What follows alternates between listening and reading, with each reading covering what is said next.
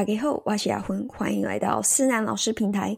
今天这集我将摘要四到六集的英文访谈，让更多中文听众能了解这些老师的想法。首先，我来介绍第四集的 Nico Plant。尼克曾经是美国中小学的英文和社会学老师，他教授英文的核心是希望利用文学让孩子了解人性。在备课时，他会选择一个主题做主轴，例如这两周的主题是纳粹大屠杀，尼克就会安排学生阅读关于纳粹的书籍，且穿插不一样的多媒体与课堂中，让学生更深入理解民族性仇恨的悲痛。相信大家求学时都有一些写读书心得的经验吧。尼克在这里提供一个他使用的小技巧，激发孩子阅读的兴趣。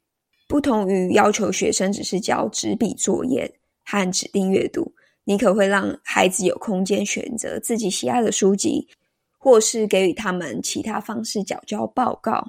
例如，有小朋友读 Minecraft 的书，或是小朋友自己做桌上游戏来呈现新的报告。第五集的 Barbie 是目前美国圣地亚哥高中商业与领导部英语老师。他觉得，身为一个老师，你要真心的爱小孩，因为你一定会遇到一些调皮难搞的小大人。如果你没办法给予诚挚的关爱，这职业可能就不适合你。相信大家都知道，最近美国种族歧视相关抗议事件。这波抗议自然也让学校更小心传达关于种族尊重的正确讯息。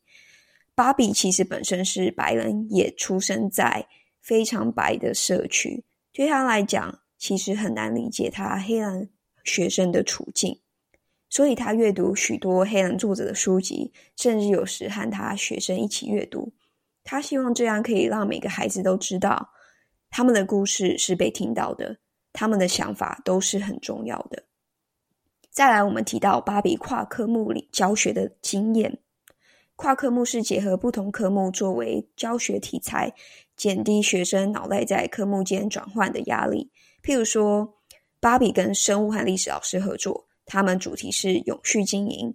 芭比会在课堂上介绍关于永续经营的书籍，也从中领导学生讨论与历史文化相关的食物和种植。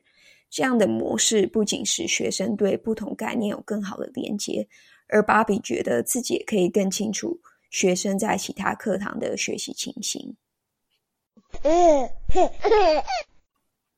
第六集，我们的来宾是美国启发教师的创办人伊丽莎白。伊丽莎白自身开发许多利用艺术教导孩子情绪管理的方法。她所著的两本书《Inspired by Listening》和《Studio Days》。就是环绕着这个主题。伊丽莎白每年都有冬夏老师培训营，专门去教导老师如何结合艺术与课堂上，且照顾好自身的情绪。情绪管理的教导现在越来越受重视了。美国学校其实这几年都鼓励老师在这方面多做琢磨。第伊丽莎白也因此展开她研发情绪管理教材的旅程。她觉得艺术结合情绪管理是再自然不过的事了。想想有多少时刻，我们借由音乐、绘画来抚慰我们的情绪，也从戏剧表演了解而尊重不同的民俗风情。伊丽莎白开发的教学法环绕着五个情绪管理要素：自我管理、自我意识、关系技巧、社会意识和自我抉择的责任心。以上要素其实是由美国推广情绪管理组织 Castle 所定义的。在我分享伊丽莎白小 paper 前。先跟大家理清结合艺术的两个迷思：第一，你不需要是个艺术专家，每个老师都能使用在班级经营上；第二，你不需要花许多时间。现在我来摘要三个伊丽莎白提到的实例。首先，利用音乐带出社会意识。伊丽莎白有时会在课堂上放音乐，让学生发表对音乐的感受。有些学生觉得诶非常诡异，有些觉得很振奋。这时，你就可以跟他们说：虽然我们都听同样的音乐，但每个人都有不同的感受，因为我们都是不同的个体。再来就是绘画引领自我意识。伊丽莎白分享，有次在她课堂上，她让学生一边听音乐，一边用水彩画去表达他对音乐的情绪。这时有个小男生在画纸上画了他和他的爸爸。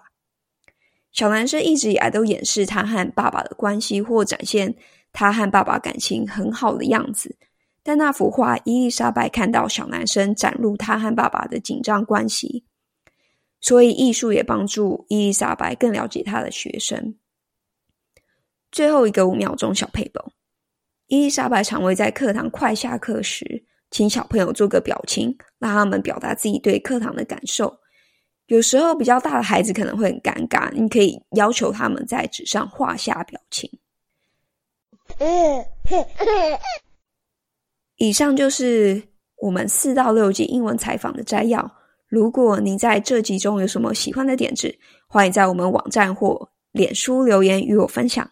想要了解更多优秀老师的九阴真经吗？你可以在我们网站或是脸书订阅追踪，或是到我们其他平台 YouTube、Spotify、Google Podcast、Acast 或是 Stitch 开启小铃铛。感谢你今天的收听，我是雅坤，感谢。